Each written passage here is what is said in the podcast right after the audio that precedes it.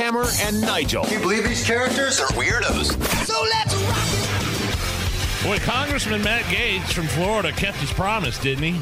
He said, like, look, if uh, House Speaker McCarthy even starts to screw around a little bit with the Democrats, he's out. And he followed through on that promise yesterday. Very upset that McCarthy uh, worked with Democrats on that 45 day stopgap.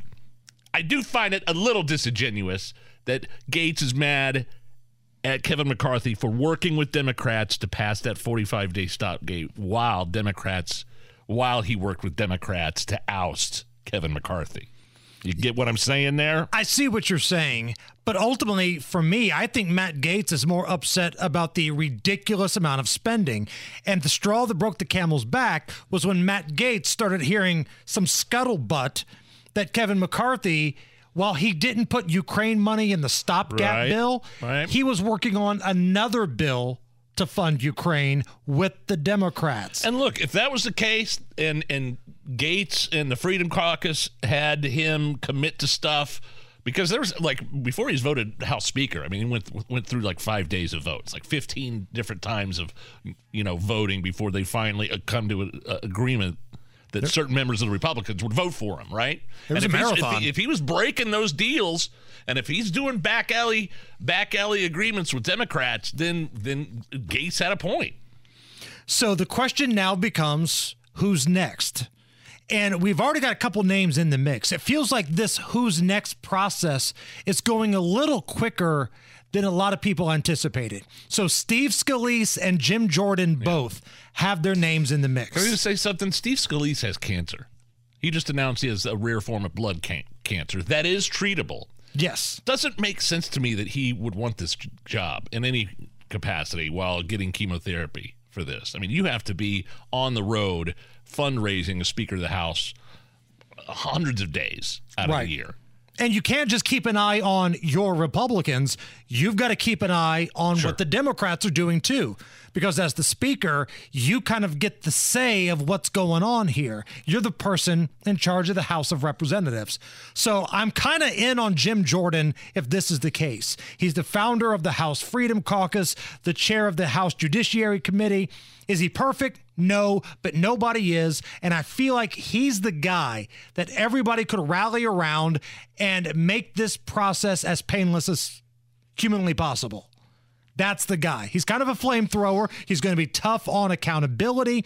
He wants some of these investigations done. Yeah, I, I wonder how successful he's been at the Judiciary Committee, his role as chair there. How much have they actually accomplished? Uh, Gaetz was critical of Jordan's role uh, with the weaponization of the FBI. Said it was kind of a weak. It ended up being a weak, um, so, sort of theaterish type of uh, type of deal. But Gaetz has endorsed Jordan Right. as uh, uh, he said he'd be fine with him being speaker. Thomas Massie has endorsed Jordan. Gaetz has endorsed Jordan. One person that will not be voicing their opinion on support of Jim Jordan is former Speaker Newt Gingrich. Newt is ticked off this whole thing happened in the first place. A lot of people are. Take a listen to the former House Speaker talking about what's happening now. 96% of the Republicans voted for McCarthy. 4% voted against him.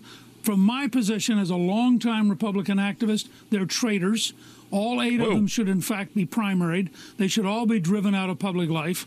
What they did was to go to the other team to cause total chaos. We ought to be focusing on Biden. We ought to be focusing on the economy. We ought to be focusing on the border. Instead, you're going to get a week or 10 days of the media focusing on Republican disarray. It's an astonishingly destructive behavior by a handful of egocentric people who think they're superior to 96% of the conference.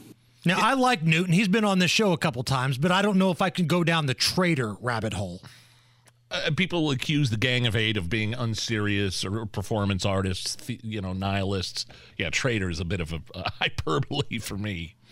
I think one of my favorite statements was from Ron DeSantis, who was asked about what's going on, and his whole angle was, Let's be perfectly clear. I hated McCarthy before it was cool. You know, I, I've uh, I opposed McCarthy when it when it wasn't cool years ago, um, and he's really somebody that Donald Trump has backed and put into that position. Uh, and so I think that they've not delivered results. Uh, I think the contrast between Florida, us delivering results, and what you have in Washington is typically failure theater. This is because of what they've done in Washington. So we need a whole different approach. There's a little history there between McCarthy and DeSantis. They don't like each other. So DeSantis was like, let me be the guy that says, I liked the band before they were popular. I didn't like McCarthy before you guys kicked him out. It's Ron DeSantis. But he did mention Trump in there too. He did.